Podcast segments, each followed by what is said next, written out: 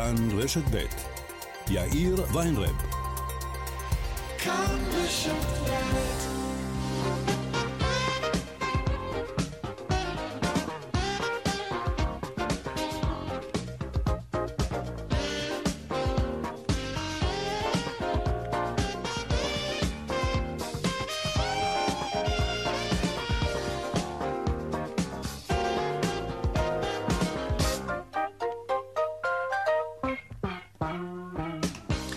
ארבע וכמעט שש דקות כאן צבע הכסף ברשת בית יום שני. שלום רב לכם. בנק ישראל עשה את זה שוב בפעם השלישית ברציפות. הריבית עולה בחצי אחוז לאחוז ורבע. ליאל קייזר כבר באולפן להסביר את המשמעויות של ההחלטה הזאת.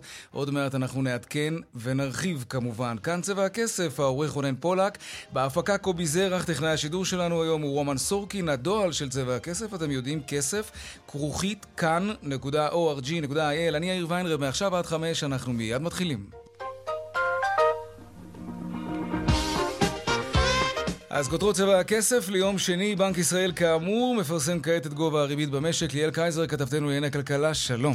שלום יאיר, אכן פעם שלישית ברציפות שבה הוועדה המוניטרית של בנק ישראל מחליטה להעלות את הריבית לנוכח נתוני האינפלציה. הוועדה מחליטה להעלות את הריבית בשיעור חד, בשיעור של חצי אחוז עד השעה שלוש חמישים ותשע. הריבית במשק הייתה שלושת רבעי אחוז, החל מהשעה ארבע אפס אפס הריבית בישראל היא אחוז ורבע. זו החלטה שלא היה מובן מאליו שבא ישראל יקבל, בהינתן שהאינפלציה כאן חורגת בצורה משמעותית מטווח היעד. היא כבר הגיעה במאי לארבעה אחוזים ועשירית, ועדיין ביחס למדינות אחרות היא לא אה, מהגבוהות שבהן. נגיד, בכל זאת בבנק ישראל מחליטים ללכת על המהלך האגרסיבי יותר, בניסיון אה, לבלום את עליות המחירים. הריבית כאמור עולה בחצי אחוז אה, לאחוז ורבע. נדבר על זה בהמשך בהרחבה. בהחלט, תודה רבה ליאל. מיד אנחנו נרחיב כאמור בעניין הזה. בשעה זו מתפרסם גם דוח מבקר המדינה לשלטון המקומי. מהדוח עולה בין היתר כי שבעים ושבעה אחוז מהרשויות בארץ לא ביצעו מיפוי של מבנים העלולים להיות מסוכנים. אתם זוכרים, לפני חצי שנה קרס בניין, ככה כמעט, כמעט ביום בהיר, בחולון זה היה. בדוח מצביע המבקר על שורה של ליקויים בתחום הרשויות המקומיות. בין השאר נמצא כי מרבית הרשויות ערוכות לאיומי סייבר ברמה נמוכה מאוד. בפרק שעוסק בפינוי פסולת נמצא כי כמויות הפסולת הולכות וגדלות, אבל שטחי ההטמנה בישראל הולכים ומצטמצמים. בפרק שעוסק במבנים מסוכנים אומר המבקר כי היעדר הטיפול במבנים מסוכנים הוא פצצה מתקתקת. עוד מעט אנחנו נדבר על זה. הנה דברים שאמר מבקר המדינה אנגלמן על זה.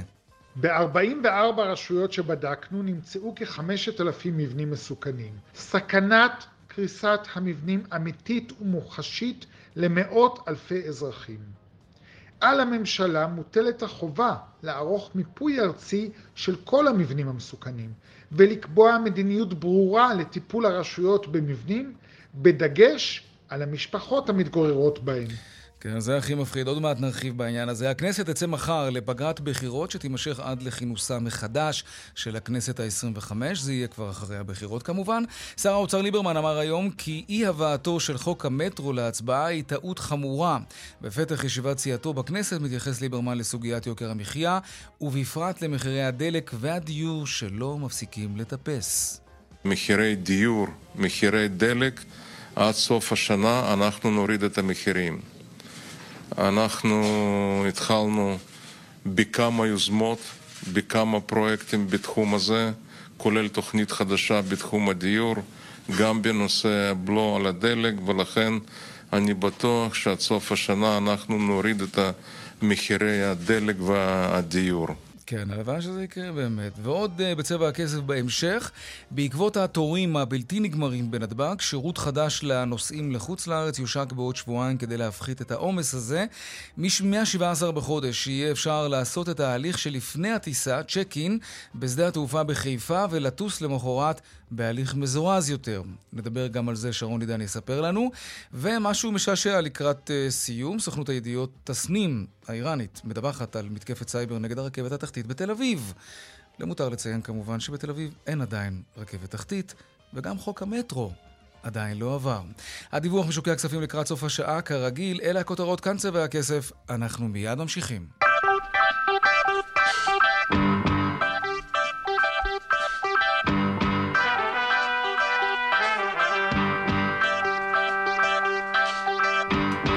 אז כאמור, הריבית במשק ממשיכה לעלות. הוועדה המוניטרית בבנק ישראל החליטה להעלות את הריבית בחצי אחוז, לאחוז ורבע. שוב שלום ליאל קייזר, כתבתנו לענייני כלכלה. ממשיכים לחשוש מאינפלציה, נכון. לכן הריבית עולה. ממש ככה, שוב שלום יאיר. אכן, הוועדה המוניטרית של בנק ישראל מחליטה אה, בצהריים, אה, ממש לפני כמה דקות, להעלות אה, את הריבית.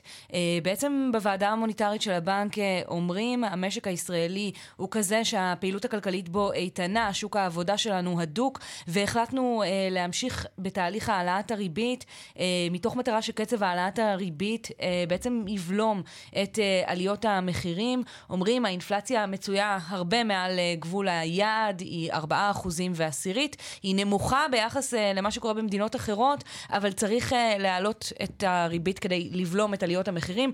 נגיד, יאיר, אנחנו כמובן מדברים על צעד שהמטרה שלו בטווח הארוך היא להוזיל את החיים של כולנו, לבלום את עליות המחירים, לייקר את הכסף, לצנן את הביקושים, להביא בסופו של דבר אה, באיזשהו מעגל כזה לזה שהמחירים אה, ירדו.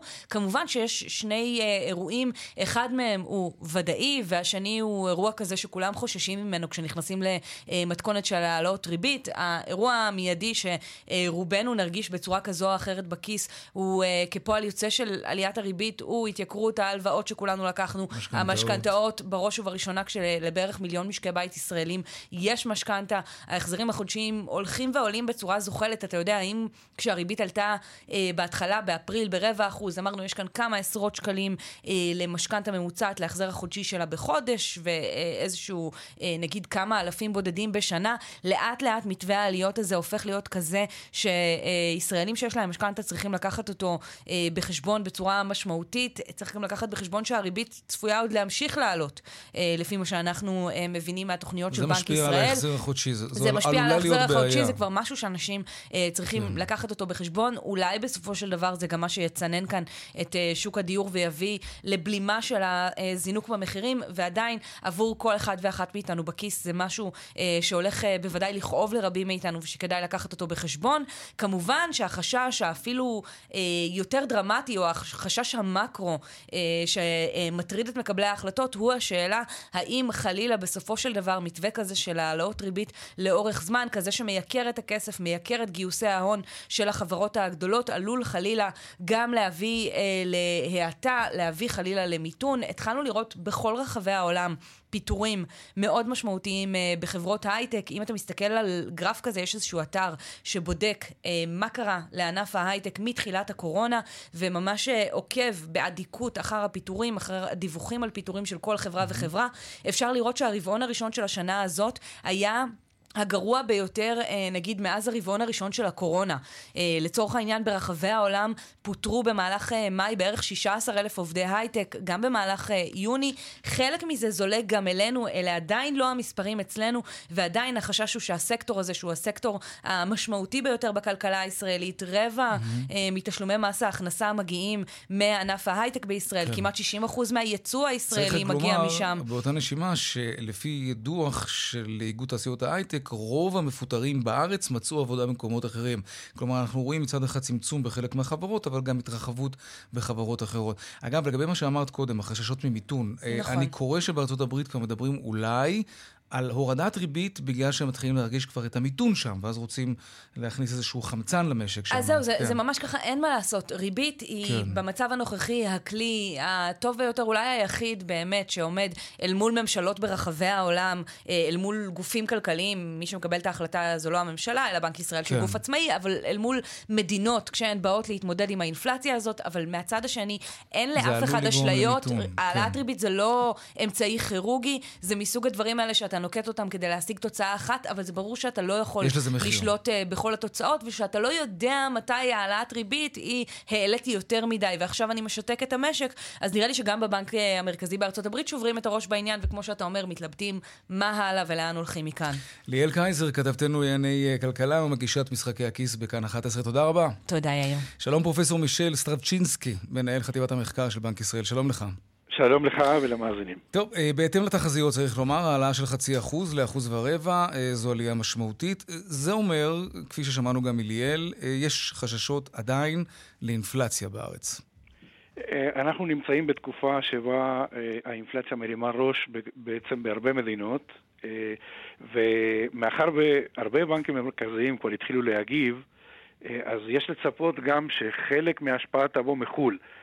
לדוגמה, שני סעיפים מאוד משמעותיים שאנחנו מזהים בעליית המחירים, הם קשורים לאנרגיה ולמזון. בשני הרכיבים האלה יש הרבה יבוא, ובמידה שבה הבנקים המרכזיים האחרים יתחילו להצליח, זה גם ישפיע עלינו.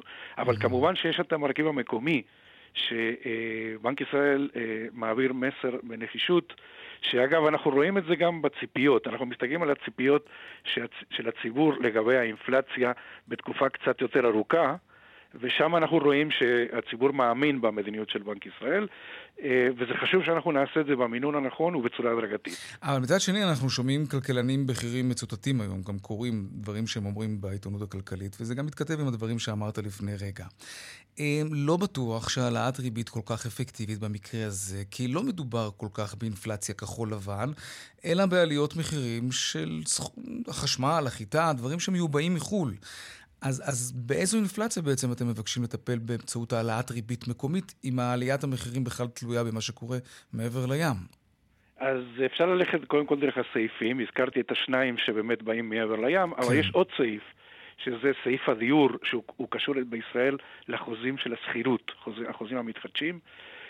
בעל דירה שהוא מבקש שכר דירה, ואנחנו יודעים למשל שבתל אביב, לאחרונה רואים עליות משמעותיות, אז הוא ירצה לפצות את עצמו לפי נכון. האינפלציה. Mm-hmm. ולכן אה, הוא מקבל מסר מאוד ברור שהאינפלציה תהיה בשליטה, mm-hmm. לא, okay. לא רק מזה שהאינפלציה בישראל יותר נמוכה מהמדינות האחרות, אלא מזה שאנחנו פועלים כדי שכל ה, אה, בעצם כל היחידות הכלכליות יבינו, mm-hmm. וגם הם מראים את זה בציפיות, כן? שבנק אה, ישראל, אני מקווה, נצליח, אבל לצורך כך אין ברירה אלא אה, לנקוט בצעדים שאנחנו נוקטים. Mm, אוקיי, אבל, אבל יש כמובן ברקע כל הזמן מרכיב נוסף, יש גם את ההאטה בצמיחה במשק, אה, והעלאת ריבית אנחנו יודעים רק מאטה עוד יותר את הצמיחה, כי הכסף הופך להיות יותר יקר. אז איך, איך, איך אתה יודע, מכניסים את הכל לאותה נוסחה ומוציאים משם את ההחלטה הנכונה, כי אנחנו הרי לא רוצים שהכלכלה שלנו תתכווץ. נכון, אבל השפעת הריבית, קודם כל, אם אני צריך לבחור בין האינפלציה והצמיחה, על מי זה משפיע יותר, ברור שעל האינפלציה, כן? זה, זה קודם mm-hmm.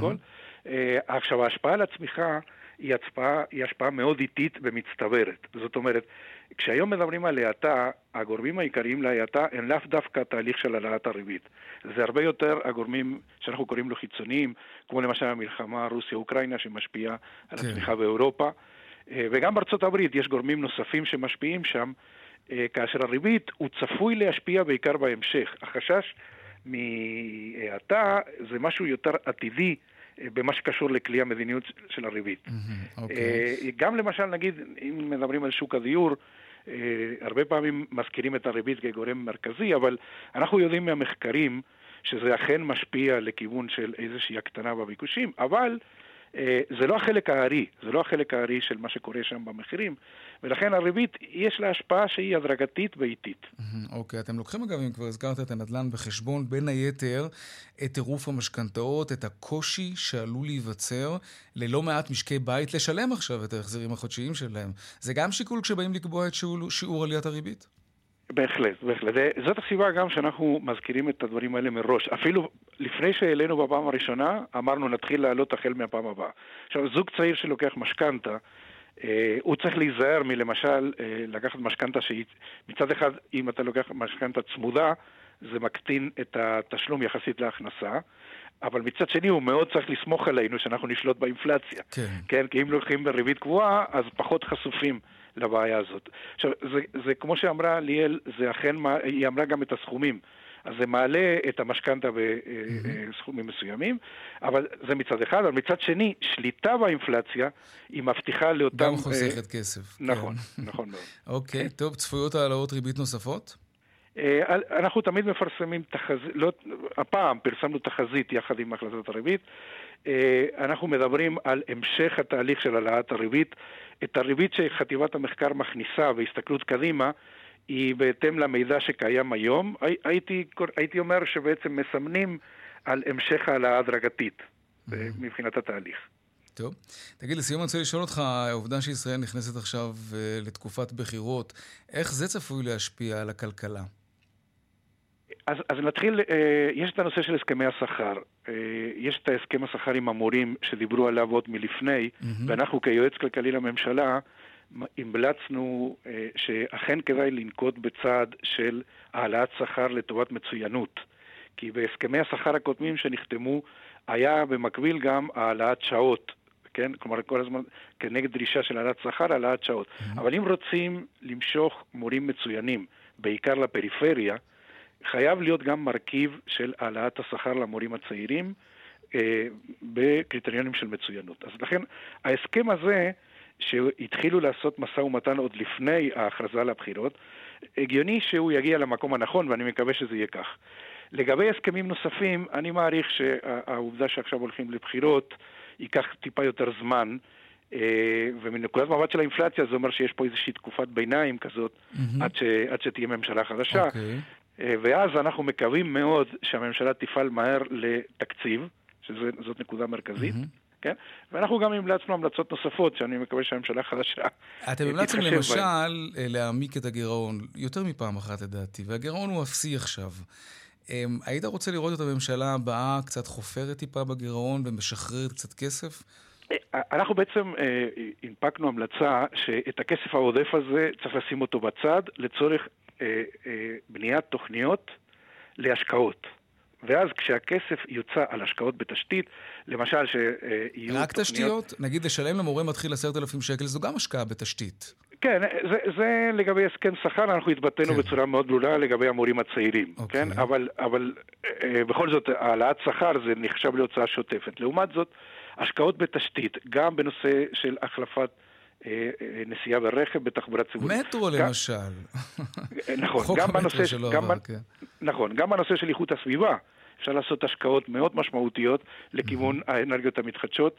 בכל הנושאים האלה אפשר בהחלט להוציא את הכספים העודפים שיש היום, לשמור אותם לאותו מצב, ואז זה לדעתי יש קונצנזוס בין כל הכלכלנים, שאם הגירעון גדל כתוצאה מזה, אגב, אם אנחנו את הכסף הזה שומרים בצד, אז לא בדיוק הגירעון גדל, רק ישתמשו בו ביום שיהיו תוכניות. זאת ההמלצה שלנו. פרופסור משל סטרבצ'ינסקי, מנהל חטיבת המחקר של בנק ישראל, תודה רבה.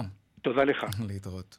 טוב, לעניין הבא שלנו, בישראל יש אלפי מבנים בסיכון מבחינת הקונסטרוקציה שלהם, והם הם למעשה פיצצה מתקתקת. זה לא אנחנו אומרים. מבקר המדינה אנגלמן אומר את זה בדוח השנתי שלו שמתפרסם עכשיו. שלום מירי רזין, מנהלת החטיבה לשלטון מקומי במשרד מבקר המדינה. שלום לך. שלום רב, אחר צהריים טובים. גם לך. אנחנו מדברים בין היתר על הבניין ההוא בחולון שקרס לפני חצי שנה. זו, זו הייתה המוטיבציה שלכם לבדוק את הנושא הזה? לא. אנחנו התחלנו את העבודה שלנו במאי עשרים ואחת, והבניין קרס כזכור בספטמבר, כן. ובאמת במהלך, זאת אומרת, בזמן שהצוות היה בעבודת שדה, הבניין קרס, וצוות הביקורת עם מבקר המדינה הגיעו למקום, ואין ספק שהבניין המחיש יותר מכל את הסכנה שנובעת מהמבנים, כמה מבנים על כאלה יש? כאלה שממש עוד רגע קורסים. אז את זה, זה בדיוק הבעיה, שאת המידע הזה לא יודעים, מכמה סיבות, משום mm-hmm. שדבר ראשון, החוק נותן לרשות מקומית סמכות מאוד כללית לטיפול במבנים מסוכנים. הרשות צריכה לדאוג לשלום התושבים וביטחונם, ולצוות שירסו מבנים מסוכנים, אבל זה אורות לא מספיק ספציפיות. הסמכות שיש, כל רשות יכולה להכניס לצקת תוכן באמצעות חוקי עזר שיש לה, שהיא מחוקקת, חוק עזר לדוגמה של משרד הפנים חוקק בשנת שבעים ושתיים, הוא מיושן, ומה שמצאנו, הדוח מצא שבעצם כל רשות קובע דברים אה, מבחינתה בחוק העזר, כיצד לטפל במבנים, מה הזכויות, מה החובות של התושבים. ההגדרה שלנו על הכמות, אנחנו התייחסנו לכמות של כ-שש מאות אלף מבנים שנבנו אחרי אלף תשע מאות שמונים, שזה המועד שבו יצא, סליחה, לפני, כן, אוקיי. שזה המועד שבו נקבע תקן לרעידות אדמה. אבל באמת פשוט לא יודעים. יש בישראל הביקורת יותר מחצי מיליון מבנים שנבנו לפני אלף תשע מאות שמונים. ש נכון, ש נכון. אוקיי, עכשיו זה לא אומר שכל אחד ואחד מהבניינים האלה זה יחידות דיור, סליחה, לא מבנים, יחידות דיור. יחידות דיור. זה לא אומר אבל שכל כן. אחד ואחת מיחידות הדיור נכון. האלה עוד רגע קורסת, נכון? שלא נכון. לא נכניס כאן היסטריה. נכון מאוד. אבל סביר מניח ש שרבים מהם באמת נמצאים במצב רעוע. כן, עכשיו פה מה שקורה שאין שום דבר יזום, לא על ידי הרשות המקומית ולא על ידי איזשהו משרד ממשלתי, בעצם לבוא ולבדוק את הנושא לרוב, זה תגובתי, מה קרה בחולון?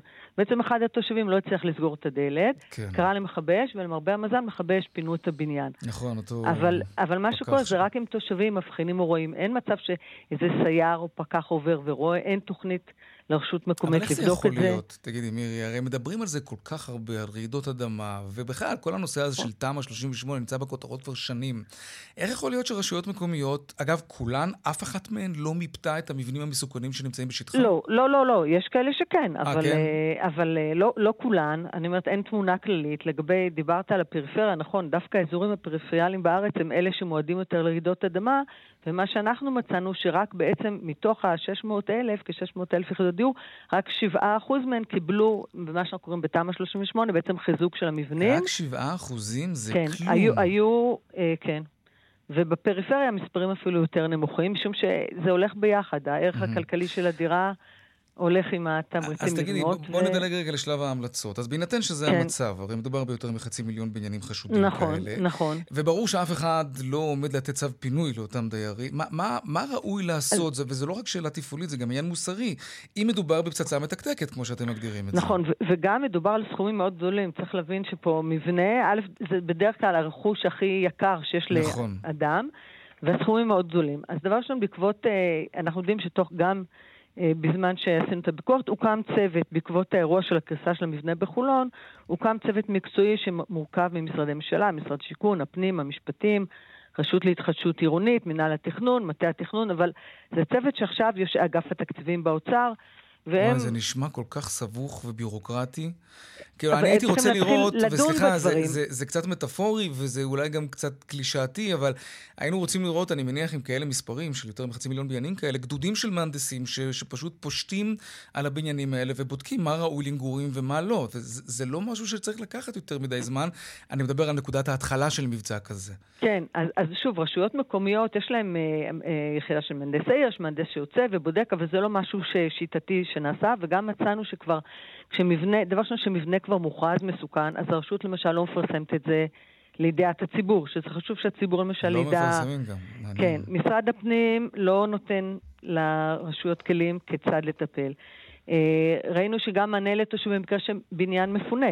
מה עושים עם התושבים? כן, mm-hmm. יש, הם צריכים ללכת לאנשהו. נכון. כל הדברים האלה לא נעשו. דרגה מבני חינוך.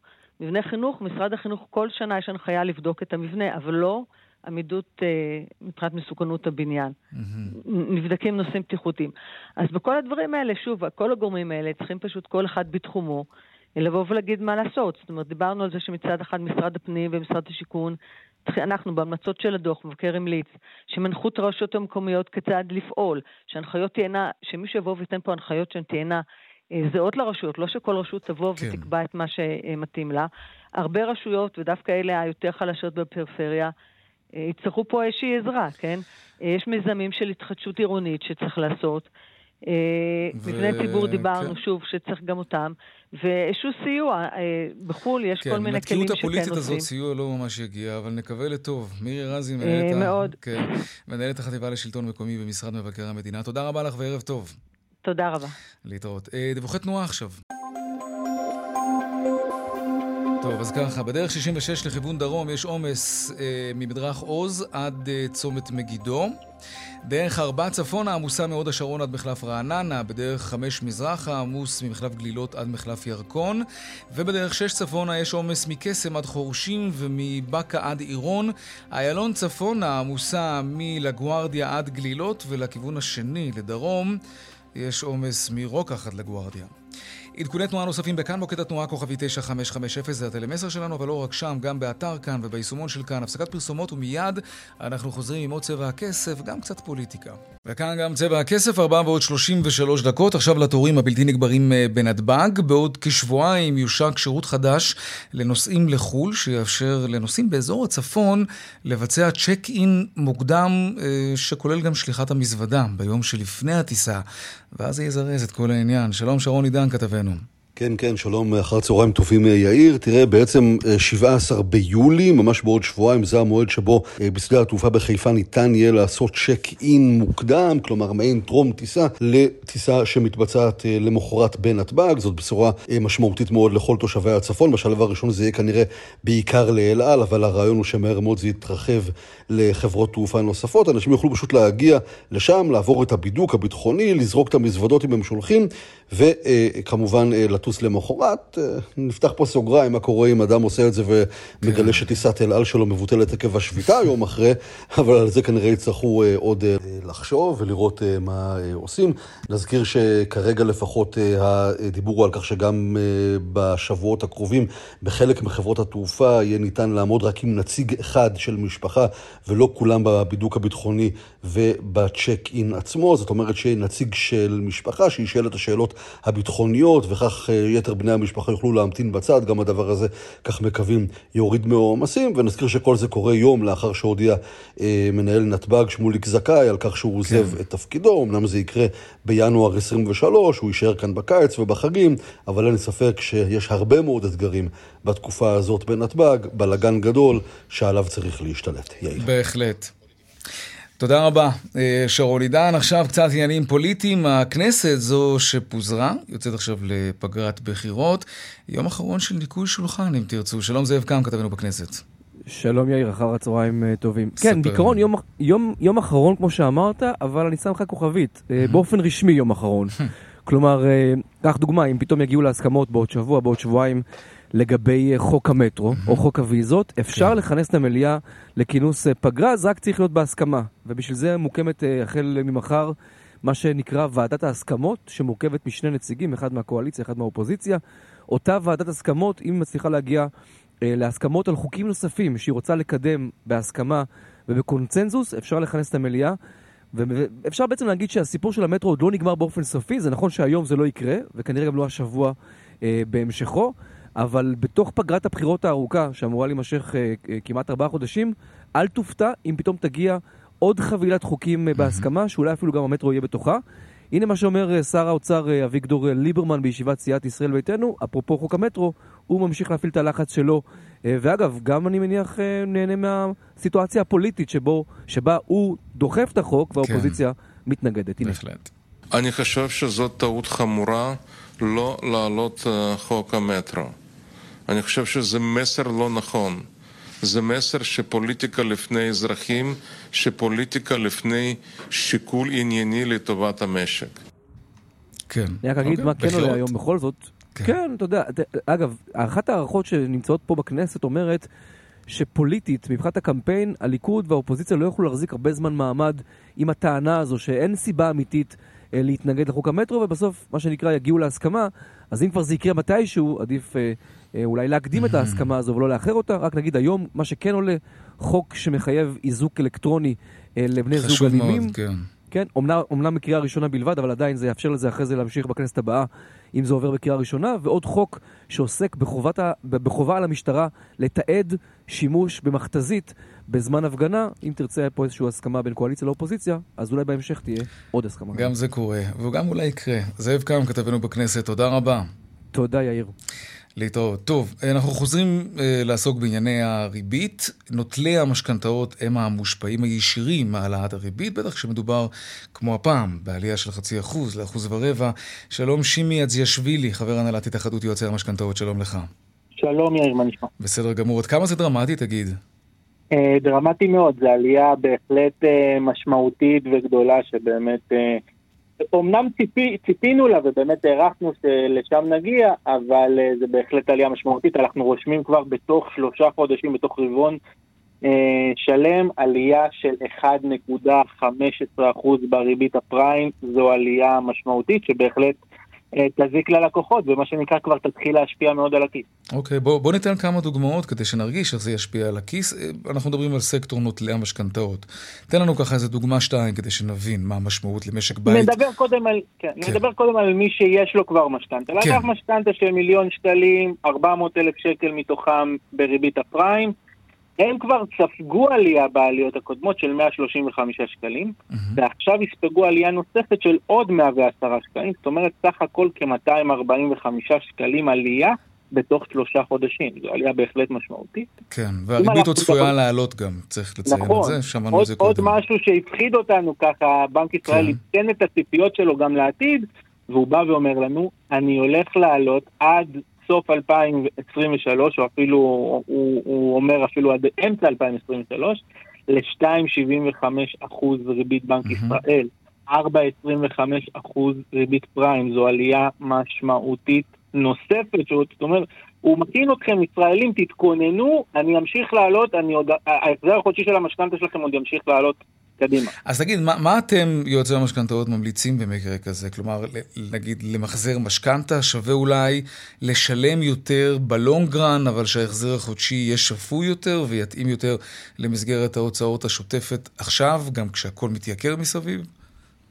אחד, תמיד אפשר לבדוק מחזור משכנתא. משכנתא זה לא מה שנקרא, התחתנתי, לקחתי ושכחתי. Mm-hmm. תמיד כדאי לבדוק את המשכנתא, יש תמיד פתרונות.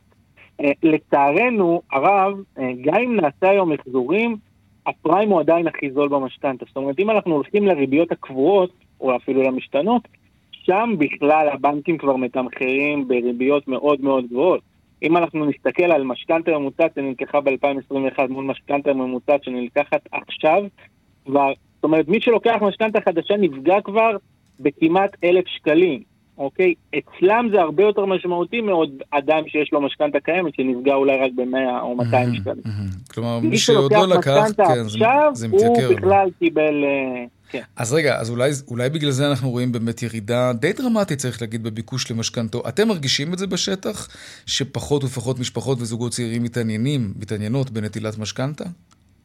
אנחנו בהחלט החלטנו, התחלנו להרגיש את הירידה בחודש האחרון, כנראה שזה עוד יימשך. זה יביא לירידת מחירים, תגיד? אני לא יודע אם היא לירידת מחירים, אבל בהחלט להתמתנות, אנחנו... בלימה של העלייה. העלייה מטורפת, כן, בלימה של העלייה, תראה, אנחנו כבר רושמים חמישה עשר אחוז עלייה בתוך שנה, זה צריך לעצור, ועליית הריבית הזאת אמורה לעצור את העלייה הזאת, ומפה גם אני בא ואומר, הלכנו כהתאחדות יועצי המשכנתאות, מייצגים את הציבור. אני בא וקורא לבנק ישראל, אתה מעלה את הריבית, אבל בואו נעשה צעדים משלימים כדי לא לפגוע בלקוחות. מה למשל? בואו נוריד, בואו נוריד את הקצאת ההון. הקצאת ההון היום של אה, נוטלי המשכנתאות, של הבנקים, בעצם מביאה את הבנקים לתמחר את הריבית, סך הכל הריבית הרבה יותר גבוהה. זאת אומרת, אם אנחנו נוריד את הקצאת ההון ונגיד לבנקים אין בעיה, תפרישו פחות כסף על כל שקל שאתם מוכרים ללקוח, ככה בהחלט נוכל להילחם ולעזור קצת למי שלוקח את המשכנתא עכשיו, כדי שלא ייפגע. תראה, עלייה של אלף שקלים בחודש במשכנתא ממוצעת, זה כבר לא מאה או מאתיים שקלים, זה כבר סיטואציה מורכבת מאוד, שבהחלט מורידה את יכולת הקנייה של האדם, ובהחלט תביא את האנשים להגיד, אולי אני לא יכול לקחת את המשכנתא, אולי אני לא יכול לקנות דירה, ואז אה, המשבר החמור של הדיור כנראה ימשיך אה, ויתרחב אפילו יותר. שימי עצי ישבילי, חבר הנהלת התאחדות יועצי המשכנתאות, תודה רבה לך על השיחה הזאת. תודה, יום טוב. להתראות גם לך, דיווחי תנועה עכשיו.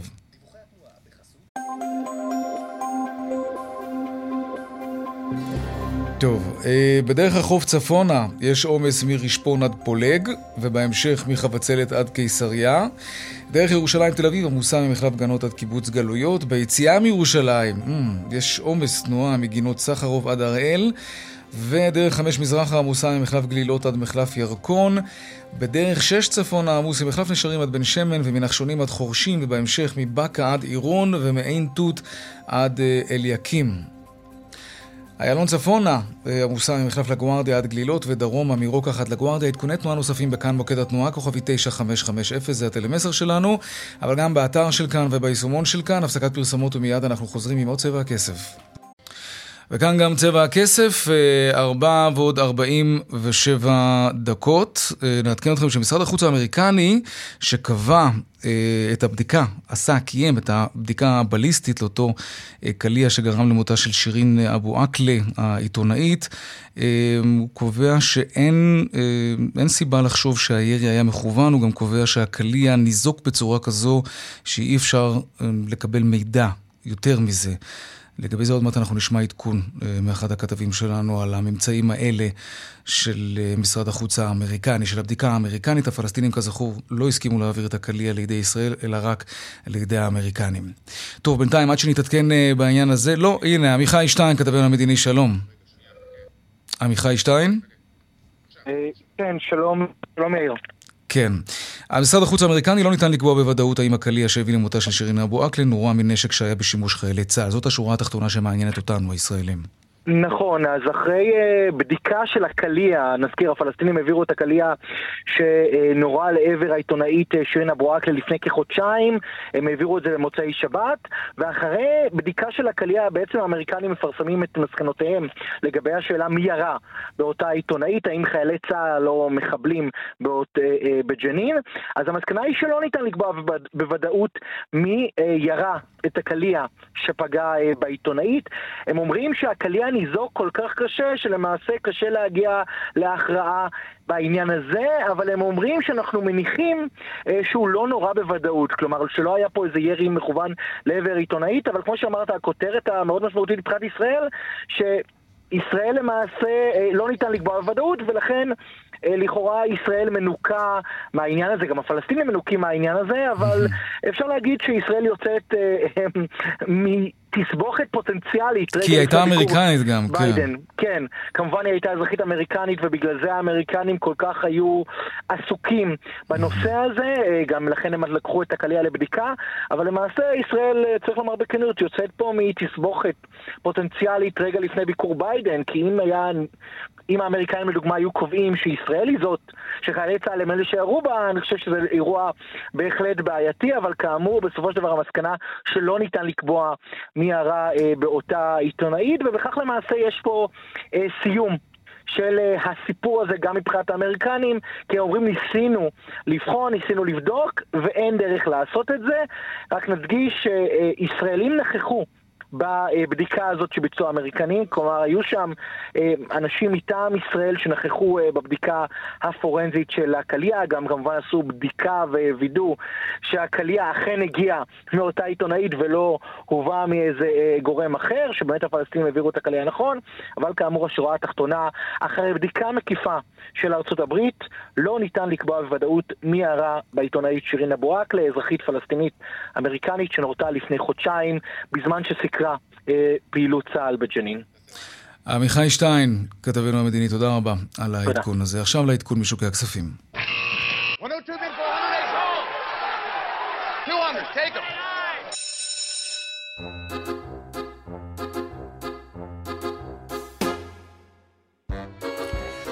שלום ליאור וקס, מנכ"ל אינפיניטי ניהול תיקי השקעות, שלום לך. שלום יאיר, אחר הצהריים טובים. גם לך, מה קורה בשווקים? אז אצלנו היום מגמה מעורבת, בהמשך העליות שראינו עם פתיחת המסחר אתמול, אז היום מדד תל אביב שלושים וחמש רושם ירידה בשיעור של שבע עשיריות, תל אביב מאה עשרים וחמש רושם ירידה בשיעור של ארבע עשיריות, מדד תל אביב תשעים עולה בשיעור של אפס נקודה חמש עשרה. הדולר סביב שלושה וחצי שקלים, ממשיך במגמת ההתחזקות שלו, הוא משלים עלייה של סביב שלושה עשר אחוז במתחילת השנה, בהמשך לעלייה באי הוודאות ופערי ריביות. היום אין מסחר בארצות הברית, עקב יום העצמאות האמריקאי, והם בלונג וויקנד בציפייה לפתיחת המסחר מחר. והנפט סביב מאה ושמונה דולר, עדיין ברמתו הגבוהה. תגיד, איך צפויה החלטה על גובה הריבית, בכל זאת חצי אחוז, לאחוז הבריר ולהשפיע על השווקים? בדרך כלל אנחנו רואים זליגה של כסף משוקי הכספים לאפיקים אחרים כשהריבית עולה. נכון, אבל צריך לציין שהעלאת הריבית בחצי אחוז היה בהתאם לציפיות האנליסטים, וזה גם די מגולם בשווקים. הדילמה של בנק ישראל תהיה בין הרצון באמת לרסן את עליות המחירים על ידי עיקור מחיר הכסף, לבין הרצון שלו לא להאט את המשק ולתת לקטר הזה להמשיך לנסוע. ולעת עתה העלאת הריבית הצליחו באמת לקרר את הפעילות במשק, אבל פחות את עליית המחירים. אנחנו כרגע חווים את השפעות הקורונה והשיבושים שהנגיף הביא איתו, בכל שרשרות האספקה, בתוספת כמובן המלחמה באירופה שהביאה לעלייה במחירי הסחורות וכמובן הנפט. אנחנו מתחילים לראות איפשהו התמתנות וקצת ירידה בציפיות האינפלציה, ולכן אני חושב שהצפי לעלות הריבית ייתכן מאוד ולא יהיו כצעקתה. צריך לציין שבשבוע הבא ביידן מגיע אלינו לביקור, מיד כן. אחריו הוא יפגוש את יורש העצר הסעודי, וככל הנראה בניסיון לגרום לסעודים לפתוח את השיבר ולהגדיל משמעותית את התפוקה של הנפט, כי בסוף הנפט, אתה יודע, מחירים נושב בעורפו של ביידן, שהוא מתקרב לבחירות האמצע בשמיני בנובמבר. ברור, אף אחד לא רוצה. ומחיר הדלק, כן. מחיר הדלק בתחנות באמריקה לא מטיב איתו, ולכן אני מעריך שיתכן התפתחות משמעותית בגזרה הזאת בקרוב, ולכן אני חושב שאנחנו צפויים ללא מעט התפתחויות בגזרת האינפלציה, בטווח הבינוני והרחוק. כרגע אנחנו בסביבה אינפלציונית, והמדדים הקרובים צפויים להיות גבוהים, אבל בהחלט בטווח הבינוני רחוק, אני לא בטוח שזה יהיה כצעקתה. נקווה. ליאור וקס, מנכ"ל אינפיניטי, ניהול תיקי השקעות, תודה רבה לך. תודה לכם, מאיר. להתראות.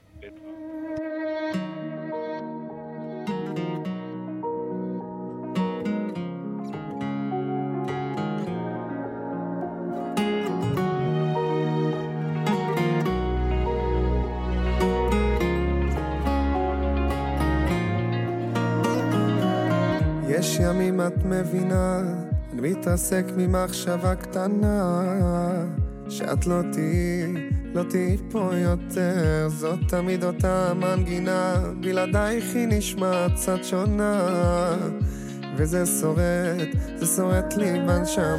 רק היית ברגעים שנשברתי כמו ילד, לפעמים, וזה לא עבר, זה שרף כל כך בפנים, תמיד אמרת רק לשחרר, שזה יעזור, אם מאמין, אני עכשיו פצוע, וזה לא עבר, לא, לא, זה לא הזמן שירפא לי את הלב, זה גם לא החלום שאולי תבואי לבקר, אני כבר לא יכול יותר, לא, לא, זה לא הזמן שירפא לי את הלב, זה גם לא החלום שאולי תבואי לבקר, אני כבר לא יכול יותר.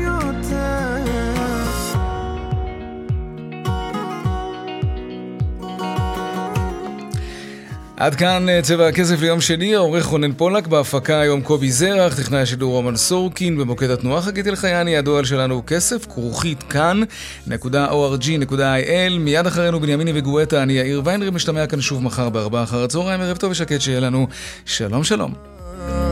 כמו שהיית, עוד שרק הכרנו, רק היית ברגעים שנשברתי כמו ילד, לפעמים, וזה לא עבר, זה שרף כל כך בפנים, תמיד אמרת רק לשחרר, שזה יעזור, אם מאמין, אני עכשיו פצוע, וזה לא עובר, לא, לא, זה לא הזמן שירפא לי את הלב, גם לא החלום שאולי תבואי לבקר, אני כבר לא יכול יותר.